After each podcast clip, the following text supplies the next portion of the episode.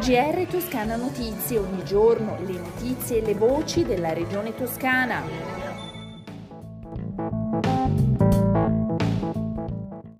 Gentili ascoltatori, eccoci al GR di Toscana Notizie.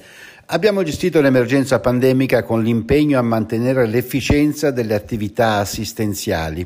Così il presidente della regione toscana Eugenio Giani a margine della visita a Careggi della struttura commissariale dell'emergenza Covid-19, durante la quale ha sottolineato come il finanziamento di oltre 13 milioni di euro erogato all'azienda ospedaliera universitaria di Firenze del Ministero della Salute abbia consentito di riorganizzare padiglioni e intere aree dell'ospedale per fronteggiare le fasi più drammatiche della pandemia Nell'occasione il presidente Gianni ha ribadito che in Toscana la vaccinazione ha funzionato tanto da collocare la nostra regione al primo posto in Italia.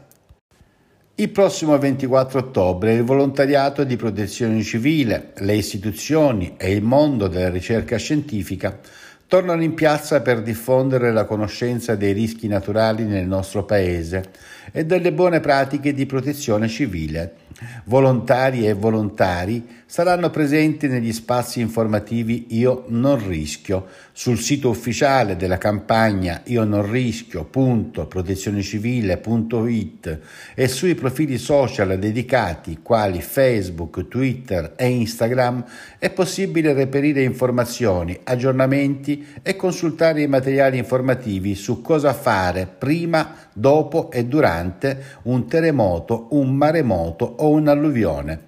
L'iniziativa è stata presentata in Palazzo Strozzi Sagrati dall'assessora regionale all'ambiente Mognamonni e dal presidente della regione toscana Eugenio Giani che ascoltiamo. Io non rischio è una manifestazione di cui eh, viviamo i dieci anni, perché nacque proprio nel 2011, eh, allora la sensibilizzazione era sulla prevenzione del rischio sismico e la protezione civile si muoveva su questa direzione, ma in realtà poi è diventata un po' la manifestazione simbolo per tutto ciò che significa il sistema della protezione civile. E quindi dal livello nazionale ai livelli locali il 24 ottobre sarà il giorno della protezione civile. Noi l'abbiamo fatto anche l'anno scorso, ora da pochi giorni nominato Presidente e ritengo che la protezione civile sia un effetto fondamentale di un'organizzazione che in Italia si fonda sul coordinamento di tutti coloro che nei momenti di calamità possono esserci e possono agire. I dati della pandemia in Toscana sono 150 i nuovi casi di coronavirus, l'età media è di 41 anni, i decessi sono due, le persone ricoverate nei posti letto dedicati sono complessivamente 231, 23 in terapia intensiva. Sono state individuate e disposte le risorse per l'avvio dei lavori della mensa universitaria Bandini di Siena.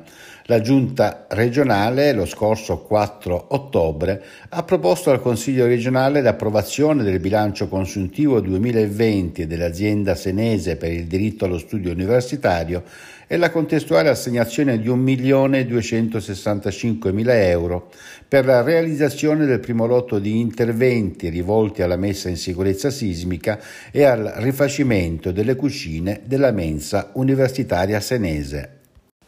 Orientamento scolastico dal 27 ottobre, laboratori per aiutare studenti e famiglie è l'iniziativa promossa da Regione Toscana Giovani Sì in collaborazione con l'Ufficio Scolastico Regionale e finanziata con il Fondo Sociale Europeo.